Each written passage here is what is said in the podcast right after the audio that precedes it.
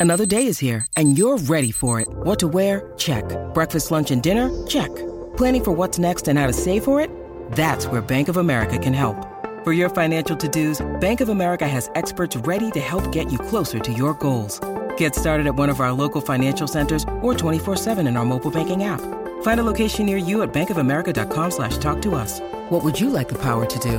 Mobile banking requires downloading the app and is only available for select devices. Message and data rates may apply. Bank of America and a member FDIC. When you need mealtime inspiration, it's worth shopping Kroger, where you'll find over 30,000 mouthwatering choices that excite your inner foodie. And no matter what tasty choice you make, you'll enjoy our everyday low prices, plus extra ways to save, like digital coupons worth over $600 each week. You can also save up to $1 off per gallon at the pump with fuel points. More savings and more inspiring flavors make shopping Kroger worth it every time. Kroger, fresh for everyone. Fuel restrictions apply. Welcome back to Buckeye Talk. We're in a car, my car, in the parking lot outside Ohio Stadium. It's 11:30 on Saturday night. And the Ohio State Buckeyes beat the Penn State Nittany Lions, and we still sort of don't really understand how. Tim Bielik, Bill Landis, I'm Doug Lesmerises, your Cleveland.com coverage team. This is our post-game podcast. You can catch us every Wednesday at Buckeye Talk. Uh, make sure you're subscribed on iTunes and all the other fine apps for podcasts. We have questions well, you had questions. We have answers. Um, but let's just get some. Let's just vibe a little bit. Just, just let's just feel the vibe. Just feel the vibes of a big win. Crazy stuff going on. Hey, it was a big win. Uh, Tim Bielik, what are you vibing on right now as we sit here in my car at 11:30 at night? It is amazing the difference the Ohio State offense, the journey it's gone through in the last two months, from the loss against Oklahoma, where they really couldn't do anything to this game, the game that was going to make or break the season at this point, they come out and they get 529 yards of total offense and really keep the team afloat when things were not going well in the first half, when the special teams and defensive penalties let them down. They kept things afloat. And then when the rest the team got going, they got on that offense's back in a way that I don't know if we would have predicted two months ago. Landis, what you vibing on? I'm vibing on a question somewhere like uh, it's it's just making me think back to the first half a little bit. I think Ohio State like should have won this game by 20. And the fact that they played so poorly in the first half and still pulled it out like made it exciting, but I also think like Ohio State fans should be excited about the fact that if Ohio State didn't shoot itself in the foot in the first half, they would have blown blown Penn State off the field, I think. Thinking back to some of the things they were doing in the first half, play calling wise, and then penalties, obviously. Um, yeah, I'm vibing on all that stuff too. Listen, I s- continue to be amazed by the transformation of JT Barrett during a game when he's sort of like not turn it over, run the offense, JT Barrett, and then when stuff gets real, he did you see the way that he like steps into a throw and mm-hmm. gets his whole body behind a throw and rips it in a window? And I guess I understand it. It's like JT, why don't you step into a throw and rip it in a window for like an eight yard gain in the middle of the first quarter? And he's like, well, why would I do that when I can just like hand it to J.K. Dobbins and he can get eight yards the easy way? So I get it, but it's like he's a different person, isn't it? Like I Like, in gen- like you talking fourth quarter JT or in general JT? no, like the, the and we've talked about this a million times over the years. Fourth quarter or two minute drill or end of the half or when you have to score and hesitating and not taking a risk is not an option. What the the when you need it, JT, the rip it, JT, that fourth quarter, they needed it the whole fourth quarter. He couldn't decide, well, I'm not sure if the guy's open, maybe he had to throw it. The transformation from the usual JT to that JT, I find every time it happens, I find it astonishing. I think he was that the whole game. And I'll be curious if you go back to watch it and watch the first half if you think the same thing. I wrote a story about JT after the game, went full hot take mode and said he's the Heisman Trophy frontrunner. Which we'll get to. Go and look like I know like in the first half he wasn't completing some of those throws. I don't think it was on him. I think it was on the play calling. He missed Johnny Dixon on like a bubble and go where Dixon was wide open and JT saw him late and the ball got there late. It was incomplete. Similar play, he didn't see Marcus Baugh and he didn't throw it. I think he did see him and he didn't throw it. Well, But whatever. He was going to like there was pressure, and that's fine. If that's uh, one throw, I don't think means that JT still wasn't in, in that mode all game. He stepped up in the pocket and threw a ball to Marcus Baugh. The Marcus Baugh dropped. He stepped up in the pocket and threw a ball to KJ Hill. The KJ Hill dropped. Those would have been two big completions. The lateral throws, the bubbles. I think it was a lot less check down JT and more Kevin Wilson calling bubble screens. Watch the outside receivers; they're all blocking. They're not out in the route. They're blocking for the bubble screen, and Penn State blew it up. It was poorly executed by the entire offense. I think JT was wanted to rip it all game, and then it finally all came together late. No, I I don't think those aren't checkdowns. Uh, those bubble screens aren't checkdowns. They're RPOs sometimes, right? That it's a Yeah. he can run it or he can throw it, and the receivers are out there blocking because it's either going to be thrown to them or JT's going to keep it and run it, right? But Yeah. I, I understand. I don't think he was checking it down, but I just feel like he throws it with more zing sometimes. I don't know. You're telling me to go. You're telling me to No, no. shut up and watch the tape. No, no, I don't. I don't disagree with you. I just think there might be people who watch that game, and while they want to be excited about JT, will will think on the first half and think, well, well, that's the same way JT's played in all these big games, and I would disagree with that. I will say, in the first three quarters, he threw for 158 yards. In the fourth quarter, he threw for 170. So I do, yes, Baugh had a killer drop. KJ Hill had a killer drop. So yeah, that's certainly part of it. And all those guys caught all those passes. Six different guys caught passes in the fourth quarter, those 13 throws. So I get that, but I also just feel like he saves it for when to, the, he he does something different, and I, and I guess it's completely logical, Yeah, right? It's like okay, well, I don't have to take a risk and rip it because okay, if I don't complete this throw, it'll just be second down. But in the fourth quarter, well, if I don't complete this throw, we're going to lose. Yeah, I mean it's it's it's just not wanting to put yourself in a, in a position where you're putting yourself in a hole early because you want to rip a ball and it gets picked off and return for a. Like you want to make sure that you're in striking distance late if the game's going to be that way, and it was. And I mean, I guess it worked out. I, I don't know. I think there's nothing wrong with you know scoring 28 points on Penn State in the first half either. So No, and I agree with that. So, um, yeah, uh, we want to get to questions. We want to get to questions. Um, but I, someone's asked me if, all right, there's two things I want to say that that are not questions, that are just us ranting. Um, one is there is some idea afoot of like, oh, all the haters on JT, and if anybody ever wanted to bench him, take that. Somebody tweeted me and was like, "Are you eating crow tonight?" It was like a good tweet about eating crow. what are we eating tonight? I hope wings. Crows have wings. I would eat a crow wing if you put buffalo sauce on it. Um, so he was like, "Oh, are you?" He's like, "Speaking of," he was like, "He's a podcast listener," and he was like, "Oh, speaking of food talk, are you eating some crow?" And I was like, "That's a pretty solid Buckeye Talk podcast tweet." appreciate but I was like, "What am I eating crow about?" And he was like, "Didn't you want to bench JT for Haskins?" And I was like, "Yeah, that was like two months ago." But I do not apologize for that. So I like the idea of JT showed the haters. I got to tell you, man, this is not how JT was always playing. So I understand there are a million things that go into that. There are play calling and receiver and pass protection issues that go into that. But I do not apologize for anything I ever said about JT Barrett because the whole point is he got better.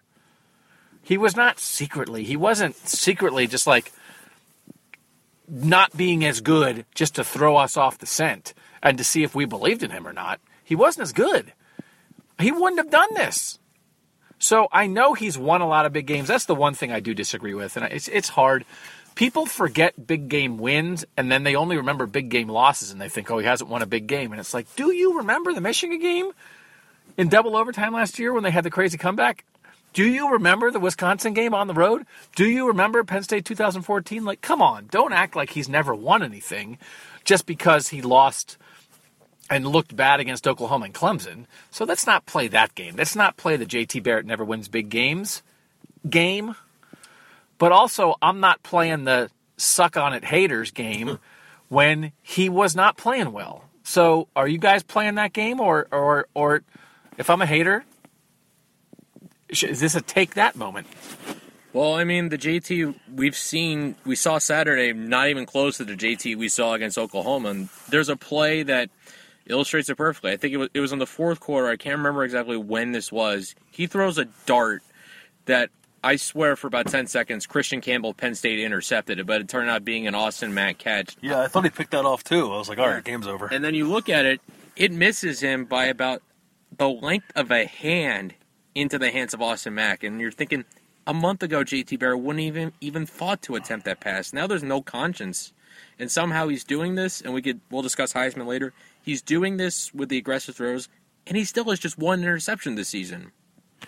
Yeah, but I still think. Do you think he has? He has like. I think he still has like a first half conscience. Would he have tried? Here's my question: That throw you're talking about, when like everybody thought it was picked, right? Mm-hmm. Would he have tried that throw in the second quarter tonight in this game against Penn State? Would he have even tried that throw in the second quarter? Yes or no? No. no, probably not. Okay, so that's sort of my point. Now, I want him to try that throw because I think if you get picked there, I mean, if you get picked in the situation that actually happened, it would have been the end of the world. In the second quarter, if you get picked there, it's not the end of the world. But I think making those throws makes this a better offense. That's sort of my point about Rip at JT. Mm-hmm. And I said he was the rippiest Rip at JT you've ever seen. By the way, side tangent, you know who's really a dude now, I think? Austin Mack. Yes. Yeah. Yeah, he made some really good, big catches today. Yeah, he quietly had a good game. You talk about JT Barrett. I mean, quietly, Austin Mack six catches, ninety yards. I looked down on the stat sheet and mm-hmm. had to like actually do a double take because I didn't even realize he had ninety yards. If you think about it in the context of the game, He had three catches in the fourth quarter, and I noticed this, and we all talked about it the other week. And by the way, all I'm saying, all I'm saying as Doug, this is me, Doug, this is what I'm saying. What I'm saying is, speaking right into the phone, when we talked the other week about who is the best receiver on the team, some people said Ben Victor. Wasn't me. that was me. I said Austin Mack. When they were in the red zone tonight, I noticed it on two drives. Ben Victor wasn't in the game because Ben Victor and Austin Mack share a spot. They were playing Austin Mack. They the the ball that people were compl- to KJ Hill that was right on the side the corner of the end zone that he was out of bounds when he caught it, but I think people might have thought there was like a face mask face mask penalty or something on that mm-hmm. that to me is like a ball that, and I know it was out of the slots, but but, but that's the type of ball that you want to throw to Ben Victor, right? Yeah. He wasn't in the game, so it's like, okay, why why isn't Ben Victor in the game in the red zone? Well, it's because Austin Mack's playing. Their two best receivers are Austin Mack and KJ Hill, and I don't think it's close. Parris Campbell. And Johnny Johnny around maybe. No? Yeah, he's just been yeah. I, inconsistent's probably the wrong label. I think it's just like they're not they don't throw him the ball consistently. But yeah, he's when he gets it, he does something with it usually. But it's it's Mack and Hill and Dixon and I don't. At this point, I almost don't even label Campbell a receiver. He's like a running back, but he gets his carries five yards up the field instead of five yards in the backfield. And by the way, I wish I tried to ask about Parris Campbell. Um, there's some indication. I don't. I don't know. He was in the locker room. He was on the sideline. We never got a report from Ohio State. When you get Urban Meyer after the game, you kind of want to focus on you just won 39-38. So like, I still don't have a firm grasp. We got to ask. We'll talk about J.K. Dobbins and Mike Weber in a second. So I wish we could tell you more about Parris Campbell. But it's, there seemed to be the radio reported during the game that he was being evaluated for an injury, and that's why we didn't see him after that.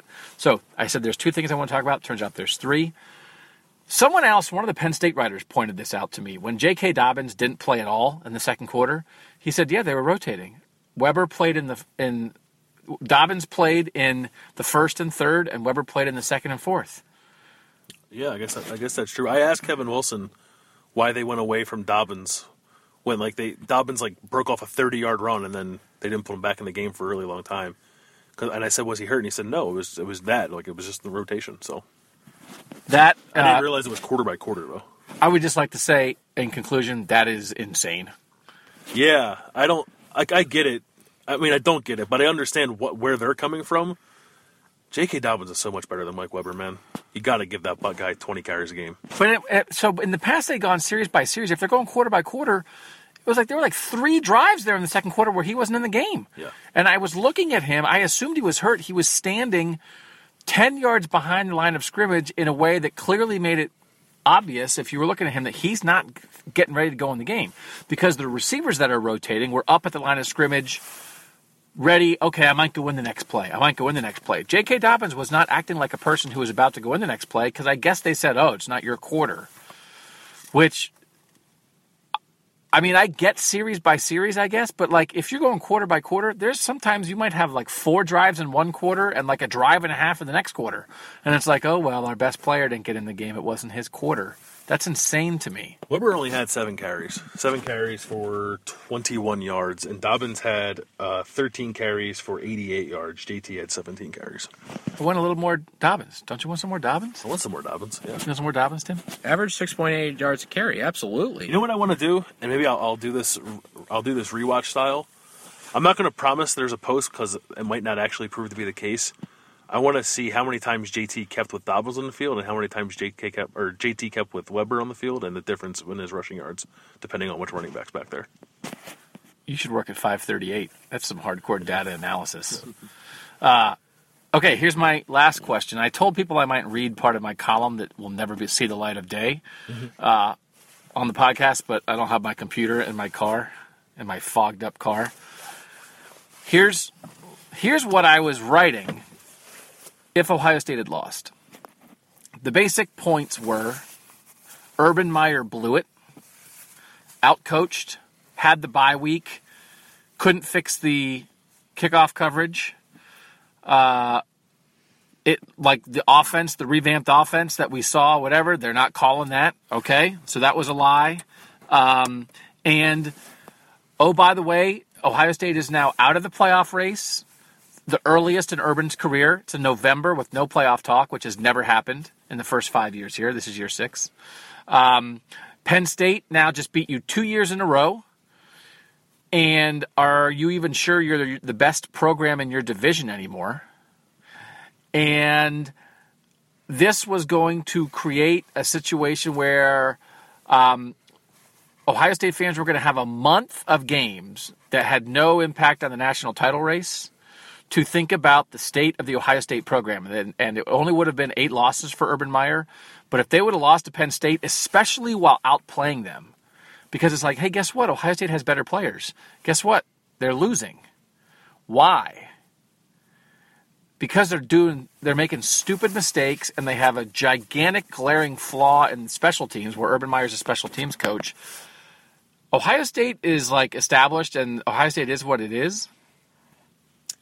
I feel like this was a program changing win for Ohio State because to me, that was the reality. And I'm not, it's like JT Barrett's legacy and all that stuff. That's like about one person. This is about the state of the program. Mm-hmm. If Penn State finds a way to win in Ohio Stadium in this game, Penn State passes Ohio State. Yeah. And you have a month to think about what is the deal. And here's the reality Penn State passed you and the last three great opponents Ohio State played Penn State, Oklahoma, Clemson you lost to all of them. That's what Ohio State was looking at. Am I crazy? No, I, I wrote a story um, that went up on Friday about Urban Meyer and James Franklin and like program building and just how close Penn State was to being on Ohio State's level. And as I was writing it, I thought it, it I thought it didn't hinge on this game. I thought this was just going to be the next step in Penn State's progression to being a perennial Big Ten slash college football playoff contender. And then as the game was happening, I felt to myself I, like I was wrong. That I, I, for, I don't know, I don't know why, but for, some reason coming into this game, I didn't really realize just how important it was for Ohio State's program trajectory. Um, but now, yeah, I agree with you. Having sat there and watched that game, having like felt the vibe in the stadium a little bit, um, this would have been bad. This would have been really bad. Tim, are we overstating it? Or how, how big was this? I don't think you can overstate it enough. I mean, this is a win that single handedly keeps Ohio State kind of where it's been the last few years as far as like the flagship program of the Big Ten. And I mean, again, the loss eliminates them from the playoffs. You have all this discussion, you have all this problems, and you have a month essentially of a football team with basically nothing to play for anymore. Now, then you would have questions about complacency within the program. How do you keep the players motivated for four more weeks, knowing you don't have a shot at the Big Ten title, knowing you don't have a shot at the playoff? It's definitely season defining because not only does it put you back in the driver's seat in the Big Ten, you get a giant playoff resume stamp with this win. I mean, it's amazing when you think of it that all this stemmed just off one block punt. And I wrote about it that one block block punch just led into this massive spiral that led into what we saw at Ohio State. And a little fun fact: I looked on the ESPN box score. At one point, Penn State had a 98% win probability. 98%. I think that's uh, run by 538, and we know how wrong they can be sometimes. Wow, I just said you should work for 538. Now you're ripping your future employer. I'm not smart enough to work there. It's fine. So, uh, by the way, and I'm not a punt protection expert. Some people think I am, but I don't I, claim to be. I thought you were. Yeah. Denzel Ward, fastest guy on the team, unblocked. He got there so fast. It's- like I know, like you, you, you got to block him. Like what the hell are you doing if you're Penn State? He it was unbelievable how fast he got to the punter. It's like, uh, how'd that guy get there so fast? And it's like, he's the fastest guy on the team. It's like, why didn't someone tell us that? We would have blocked him. it's on the board. We tweeted the board. Damon Webb's dad tweeted the board and the Woody of the, what the 40 times are. And I wrote a story about it. We could have could have told James Franklin And that Ja- guy runs like a 4.25. James Franklin knew that. He reads everything. You think he does? Urban Yeah. Urban was making a strong point afterward, like, I don't read anything. Urban doesn't read anything, and James Franklin reads everything. Do you think you read your stories this week? James Franklin, clicking on cleveland.com? Yeah, well, yeah, I'm sure. Thank you, James. Um, all right, let's get some questions. Who's got questions lined up? Wait, we do, got, you wanna, do you want to hammer me for my Heisman take, or do you want to do that at the end? Oh, your hot, hot, hot Heisman take? Yeah. Well, okay, let's do it. People care about that. You already wrote it, so we can't put Heisman in the headline of this post. So um, we will talk about it, though. Part of the point, and I didn't read your thing yet. I apologize. It's fine. I'll probably read it. It's just I don't just click on it. That's all I care about. who else is going to win it? Right? You, part of your point is that the field is, is, is kind of a weird field. So give us the little breakdown of because it's not just that JT Barrett had a good game and a good fourth quarter Penn, against Penn State. You know, Troy Smith was a runaway winner in 2006 because Adrian Peterson broke his collarbone and there was nobody else. You know, so like the field matters. So I'm sure that's part of your hot, hot, hot take on JT, the Heisman leader. Yeah, like in the story, I, I actually didn't get too much into it because I feel like the greater point is that JT Barrett can play well in a big game, and this just kind of put him on that pedestal. And I will get into the Heisman breakdown, I think, a little more this week. But coming into this week, it was Barkley, Saquon Barkley, Baker Mayfield, and Bryce Love, the running back at Stanford. And Saquon Barkley, I think, had a sizable lead in that race. Baker Mayfield was just like a guy who had buzz coming in, has been playing pretty okay this year, had a really good game here in Ohio Stadium, so he was in the mix. Bryce Love uh, was in a nationally televised game. On, his team was in a nationally televised game on Thursday night against Oregon State. He did not play, and I know Oregon State stinks. I thought that was a big moment for him, for people to realize that he like exists. Um, he's really good. I don't know what his deal is injury wise, but I also think who you play for, what your team is doing matters. And it doesn't always matter. Like Louisville, Lamar Jackson won it last year, and Louisville was just fine. Um, there's no competition. And on this field, when everyone was watching, JT Barrett played better than Saquon Barkley. Saquon Barkley had a 36 yard run and then uh, like averaged almost zero yards per carry on those other 21 carries. Had his kickoff return for a touchdown and then kind of disappeared a little bit. And JT played the best game he's ever played against the number two team in the country. Played a great fourth quarter on national television. Tim Bielik, if you're a Heisman voter, who are you voting for right now? Um, this may be just something based on what we've seen with our eyes. It's hard not to think. I'm choking. you ever choke on your own spit sometimes? Yeah. Oh yeah, or the or the time when water you drink water and it goes down the wrong pipe. I wish I had water. It was just my own saliva. All right, continue. Um, JT right now, I think I'd almost put him a slight edge at one, and I had the thought going in that if Penn State wins and Barkley looks good, the race would have been over. Like you would have called the race before November if Penn State plays well, and it's not just that JT played amazingly well. I mean, he completed almost eighty-five percent of his passes against the number two team in the country. His completion percentage is almost 70. It's like, I think it's 69.2. He's got 30 total touchdowns and one interception. I thought he was not spectacular enough when we had this debate a couple weeks ago, and uh, you were like, "Oh yeah, he's definitely could get in the Heisman race." And I was like, "Shut up, Landis." I think Doug DeLillo asked us that question, and, and he immediately tweeted a new question that was basically like, "Hey, Doug, you idiot," meaning me. Um, Is he a Heisman? So, like a bunch of our questions are, are Heisman related. So, we'll read your names if we can later. So, we know a lot of you are wondering about this. I thought he wasn't spectacular enough. He wasn't uh, like a Terrell Pryor or Braxton Miller or even Troy. I mean, Troy would have this. When you like watched Troy's Heisman film, it included like a turn your back to the line of scrimmage, scramble away, throw a deep ball thing. So it was like, well, what? It's like, okay, you want to tell me that JT Barrett's going to win the Heisman? What are they going to put on his highlight film? Like, what are they going to show? They're going to show, like, oh, a seven yard quarterback draw. JT Barrett. Ohio State empty set. Third and six. JT Barrett back to pass. No, it's a quarterback draw. Eight yard gain for JT Barrett. And that's going to Heisman. That's the Heisman ceremony? I, th- I think he's been a pretty. Uh, dyna- uh, dyna- I'll use the word dynamic runner the last few weeks. I thought he ran the ball ran the ball really well today and he's throwing like yeah, it'll be tight window throws. A throw that Christian Campbell almost picked off is gonna be the first play live. But now he has some. So like that was a Yeah. that was like a perfect scenario for him of like, say Ohio State hadn't made eight needless mistakes and sabotaged its own chance at victory, and if Ohio State had just won like what was the actual score 39-38? Yeah. Say Ohio State just won like they would have had to score a lot of points though, because Penn State scored a lot of points. Anyway, let's just say they won kind of a good, solid, normal game, and JT is good and normal and solid. He's not. He's not the same Heisman contender. He's a Heisman contender because that fourth quarter. That whole fourth quarter is a highlight. It's like, oh, what's his highlight film? It's like just put that quarter on. Mm-hmm. Thirteen for thirteen, baby. That's your highlight film. So this worked out for him in terms of individual accolades about as well as it could have because I think every college football person in the country right now is talking about JT Barrett and I think a decent portion of them are saying something like, "Wow, I didn't know JT Barrett had that in him." I got a text from my brother in Philadelphia who's not an Ohio State fan, who said something to that effect. Like he he took notice, and I think a lot of people who were casual college football fans took notice of JT Barrett.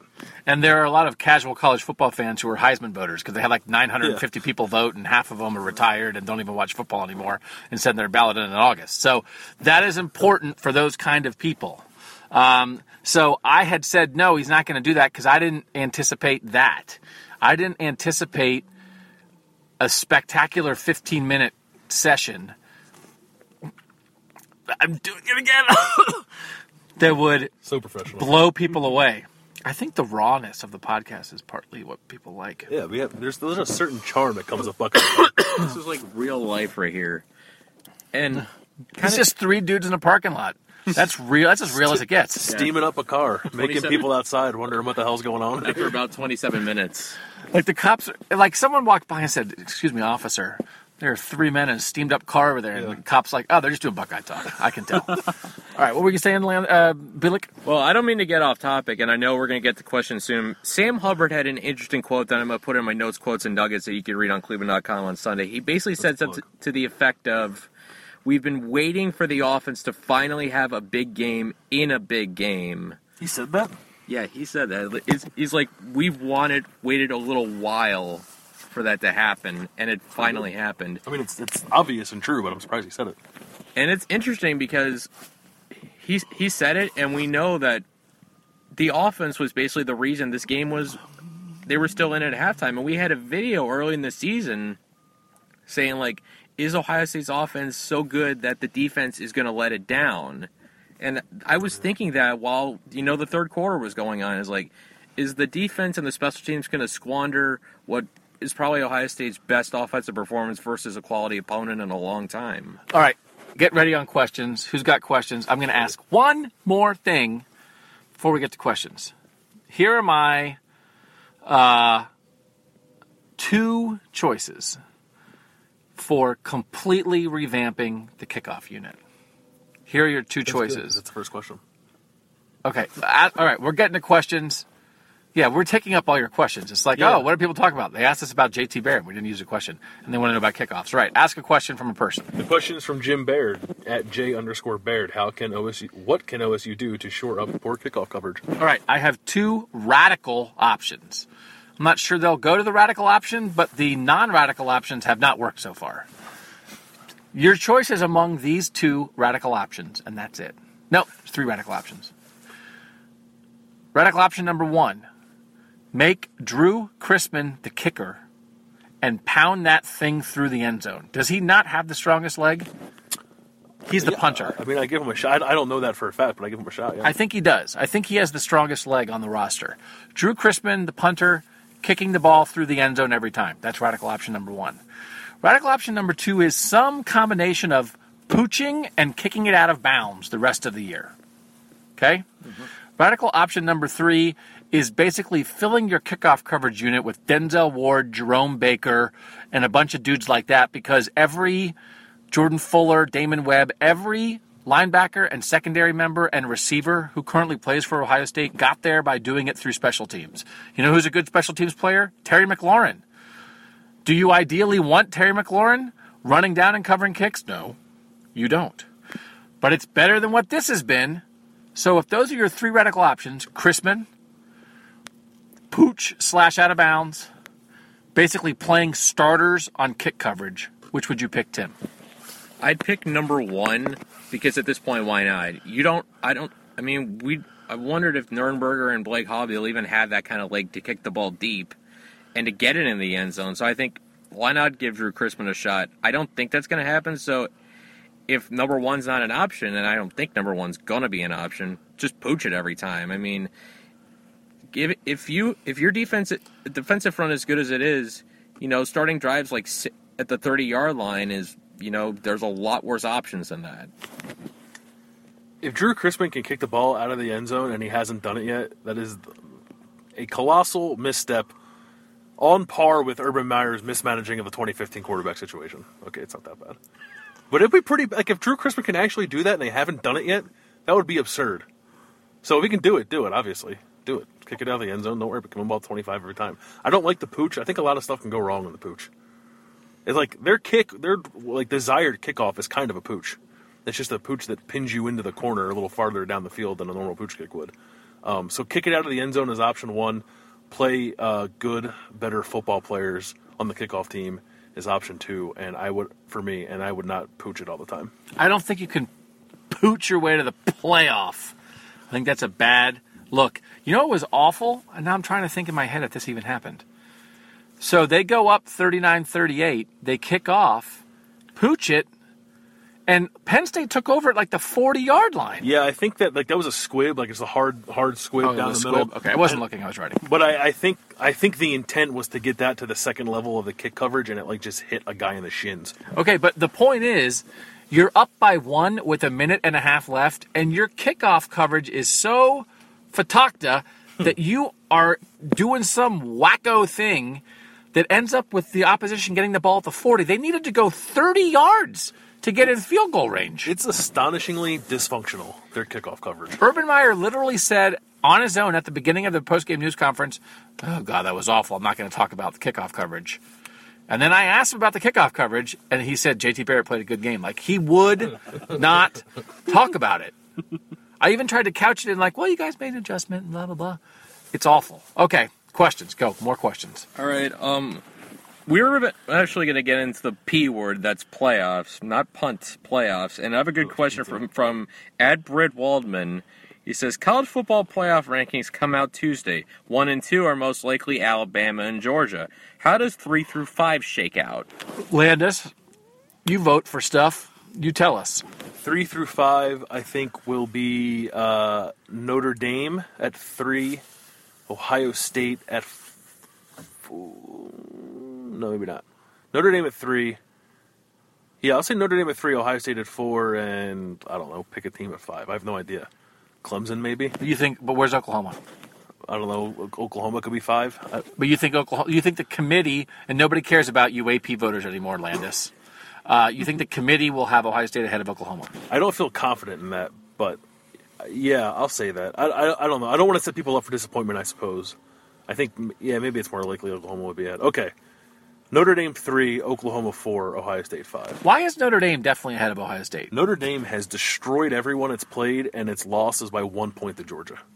Well, that's a good. That's a good answer. Yeah. Tim, where do you think they'll be? Um, I'm gonna flip four and five. I say Notre Dame three, Ohio State four, Oklahoma five, and I think the reason I would put Oka- Ohio State over Oklahoma is the ultimate question.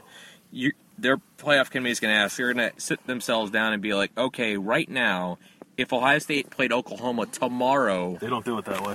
They don't do it that way. okay, well, I'm just saying, like, I don't mean to cut you off and be rude. Like, they don't, they don't put it together that way. How you're playing matters. They don't get into hypothetical matchups. Oklahoma beat Ohio State, and that data point is still important. right, and Oklahoma also lost at home to Iowa State. Iowa State is kicking the crap out of everybody and just beat TCU. That's not a bad loss. You know what? If Iowa State had not lost to Iowa, was that in overtime? The Iowa State Iowa game? I don't remember. It was like by a point. Yeah, they. I think there was a walk off touchdown in double overtime. I because I remember listening to it on my radio as I was driving down here for the Oklahoma game. So I don't. Who's Ohio? Who's Iowa State's other loss? Uh, Texas, 17 to seven. If they had beaten Iowa in that game, Iowa State would be like fifth. Yeah, Yeah, they're the best team in the Big 12. It's crazy. It's crazy. Okay. what a world we live in. When They, they, they, yeah. um, I just keep telling people that if Ohio State wins out, they're in, and I think that that's true. Like you, we can, we can play the game. Like if you want to play the scenario of Alabama and Georgia go to the Big Ten, go to the SEC championship game undefeated. Georgia wins, which leaves undefeated Georgia and one loss Alabama. Notre Dame runs the table, and Oklahoma doesn't lose. And you have those four teams, and Ohio State has to deal with them. I guess I guess that's possible. I don't think that's 100% that Ohio State, as the Big Ten champ, having beaten Wisconsin in the Big Ten championship game, would not get in ahead of that. They're going to go two SEC, a Big 12, um, and Notre Dame. Or if you have like my undefeated Miami out of the ACC, like I, it's it's possible. But I also think that one loss Ohio State is going to be strong. That's going to be a strong resume um, because I think Penn State's still good and is respected, and I think Michigan State is decent and respected, and I think Wisconsin's going to be undefeated when Ohio State plays them for the Big Ten championship. So, of course, Ohio State might lose, but we're assuming we're talking about a world where Ohio State wins out because there's no point in talking about it otherwise. Um, I think they're in, and other people lose. People lose along the way, so I don't want to like spend a ton of time playing the game of if you if this team loses and that team loses and this and that and the other thing, because teams lose. In this scenario, we are assuming Ohio State wins out. We know they might not, and if they don't win out, they're not going to make it. So Sorry, it's like we're assuming, oh, well, what, how do you why do you assume Ohio State's going to win out and these other teams aren't? It's like, well, because if we don't assume Ohio State wins out, then we'll just shut up. And the reality is, teams lose. Oklahoma's last four games are at Oklahoma State, home against TCU, at Kansas, home against West Virginia. That's a really tough end of the schedule. And then Big Twelve title game if they win out Mm-hmm. as well. You're so they're going to have to probably play Oklahoma State or TCU again. Or Iowa State. So it's one of those things, though. It's like, what do you want? Like, if you're an Ohio State fan, like, okay, that's Oklahoma has a tough schedule.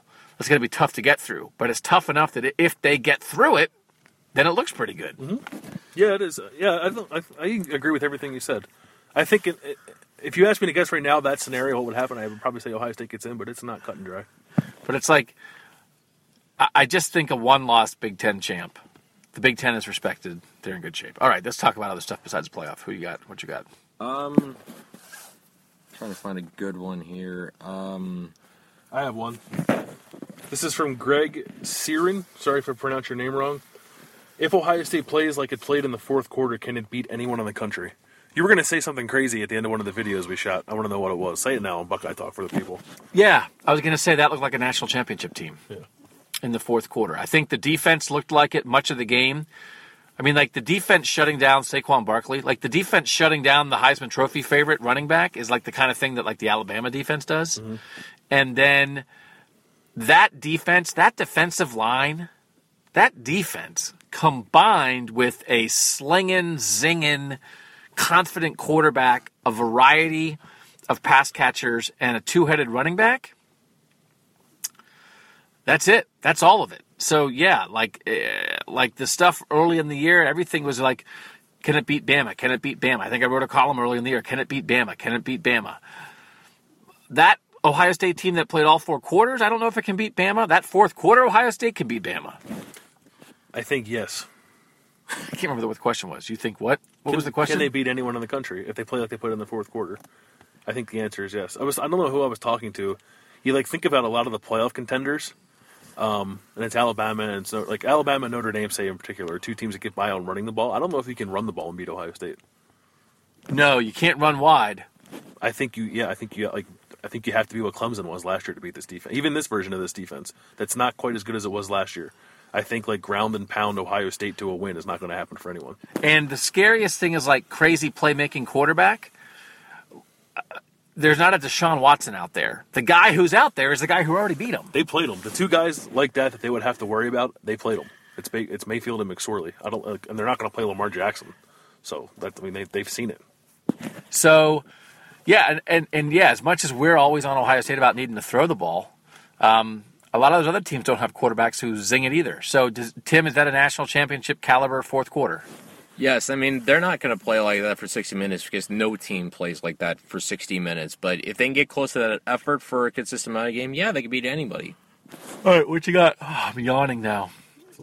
We don't sleep very well during the season. I fall asleep. Here's what I do I have a futon in my basement, and it's like folded out flat on a stand. It's supposed to be propped up, with like the, the thing that props it up is broken, so it's flat a lot. So I'll be in my basement, my big blue chair, writing a story. I did this the other night, literally did this the other night. It was midnight, and I was writing a story, and I said, I'm going to take a one hour nap on the futon, and then I'm going to get back up and write and I went over and I laid on the futon on my face, and I woke up at 6 a.m. And that's that story. And Landis fell asleep at his computer this this week. Twice, twice. I averaged. uh You don't care about us complaining, but I averaged like uh, four point five hours of sleep per night this week. Nice. I, I actually value my sleep importantly. I try and get eight hours as much as I can. Yeah. and- That must be nice. and Yeah, some- we value. And I don't do it by choice. Be like, I'm falling on my face on a futon, not by choice. I'm old. My body is breaking down. I need sleep. Uh, I got a I got a question and it was personal related. This is from at gnilly97. Gee, Neely. Should KJ Hill play 75% of the snaps moving forward? And it kind of goes into our discussion that we were having earlier. What was the question? I wasn't listening. Should KJ Hill play 75% of the snaps moving forward? It was. I'll, what I'll say first before we go to Mike thoughts on KJ Hill.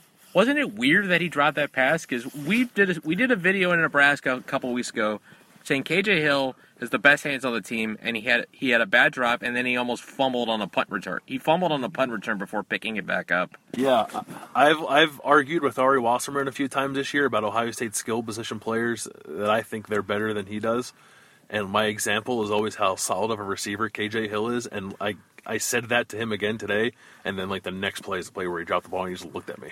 Yeah. I said that to KJ Hill's face post game and said, You had the best hands on the team. You said you'd never dropped the ball before. What was up with dropping that pass? And then I, I made him feel bad. I said, I'm not saying it to make you feel bad. I'm saying it to make the point of you guys made a million mistakes and still won.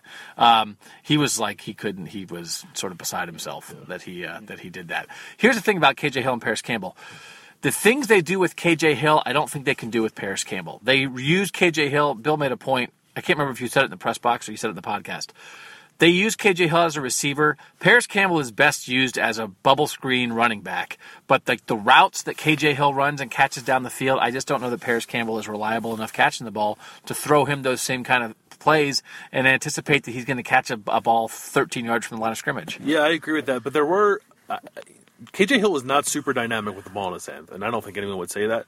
He had a couple catches today, maybe two, where he caught the ball going across the middle that I think if Parris Campbell caught it would have been touchdowns. Yeah.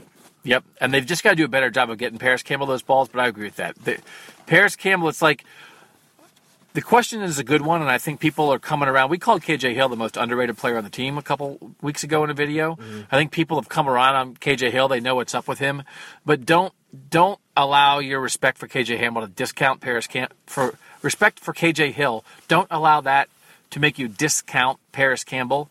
He's a good player. They have to do a better job of getting him the ball the right way. But I'm not sure there's any there's not anybody else on this team that I would rather have catch a 3-yard crossing route at full speed. No question. And those two complement each other so well at that H-back spot. Campbell's so dynamic, but Hill is just Mr. Reliable. I mean, he's not going to do one thing like he's not a game breaker, but what you JT Barrett clearly trusts. I mean, I'm looking at the stats: 12 catches, 102 yards.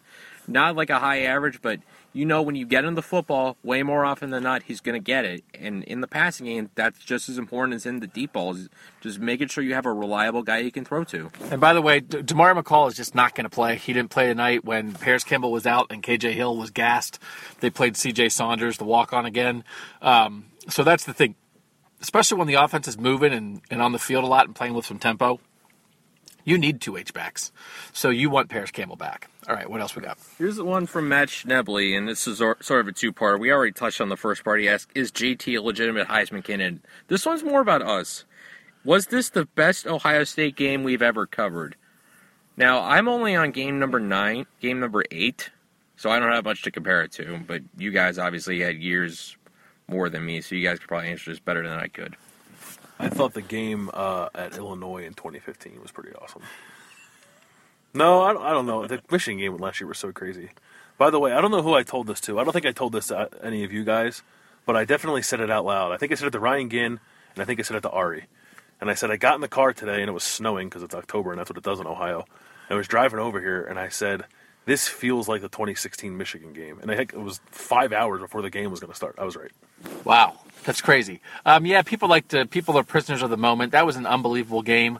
I mean, the Michigan game went double OT and had the same kind of Ohio State comeback. Um, the 2006 Ohio State Michigan game when it was one versus two and was a really good game. Um, the 2005 Ohio State Michigan game when Anthony Gonzalez went on the helicopter catch. Um, the very first game I ever covered was the second game of 2005 when Vince Young beat Ohio State in Ohio Stadium with like a pass in the last play of the game or whatever. Like that was Vince Young. So uh, you cover this team long enough and you realize they play a lot. They play a lot of crappy games against bad opponents, and they also play some crazy, crazy, crazy games against some pretty good opponents. I mean, like you know what was a crazy game was like 2011 Wisconsin win, like the Braxton Miller to Devin Smith thing when they beat Russell Wilson. Last year's Wisconsin game was a crazy one. Yeah, I mean, like the Wisconsin loss in 2010 when Wisconsin ran the opening kickoff back for a touchdown was a crazy game. Like The Sugar Bowl. the, Sugar, Sugar Bowl was nuts. you know what was a crazy game? The Purdue win in 2012 that I just wrote a giant oral history about. So um, I'm going to say no. My answer would be no because I am an old man who has seen many games. But that was unbelievable.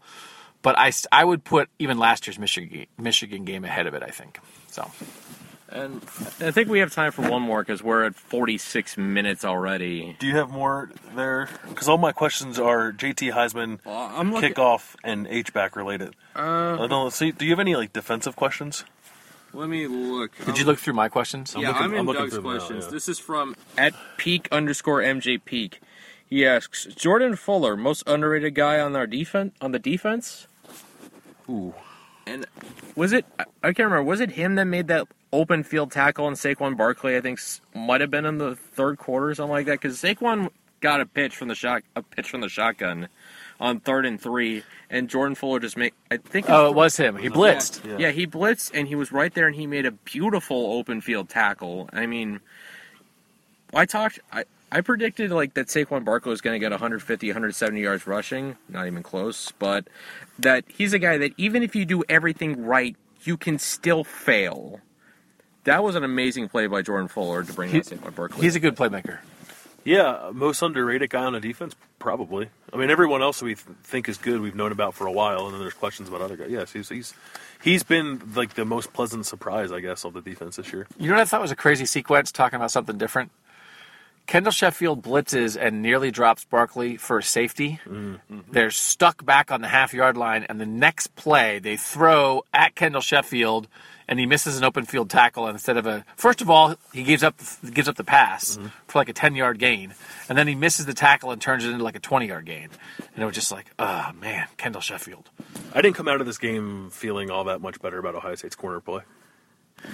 If they could have two Denzel Wards, should we talk for 10 seconds about the pick that turned into a touchdown? Have you ever seen that before? Where it's a do or die play and the review is it's either going to be a touchdown or an interception for a touchback. Well, last time that happened, I think that's when the NFL officials got off their strike because that was the touchdown touchdownception game, Green Bay Seattle, I believe, was the same exact thing. Only this time they, I mean, looking at the replay, you can't tell. You could not tell at full speed that DeAndre Thompkins caught that ball, and then at the end, Denzel Ward wrestles it away. I th- I thought real time Ward caught it, Yeah. and then and then I thought it was very clear that it was a touchdown on replay. I thought the same thing too. And then you know, it took like a look at the ball, and when you slow it down to probably tenths of a second, hundredths of a second, that Thompkins makes that play. But f- the fact that Denzel Ward even made that contested and that close, not too bad. Respect to Denzel Ward, who we always talk about as kind of being little for ripping it away. You know what? He can hit, man. He leveled somebody on the sideline early. I don't even, I don't remember who it was, but he he's thumped a couple people this year for a guy who's that little. And he's incredible. We didn't get him after the game. I think he got out of there before they could grab him for interviews. Um, he had that play. He was upset that that went that way. He reacted on the sideline after the review. He put his head on his hands. You could tell his hands on his head. You could tell he was upset. Anybody would be. Um, and the comeback with the block punt. That guy's going to be a player in the NFL. It was like you know. We were sort of wondering last year. Well, they had Conley and Lattimore, and they played Ward a lot. Is he really that good?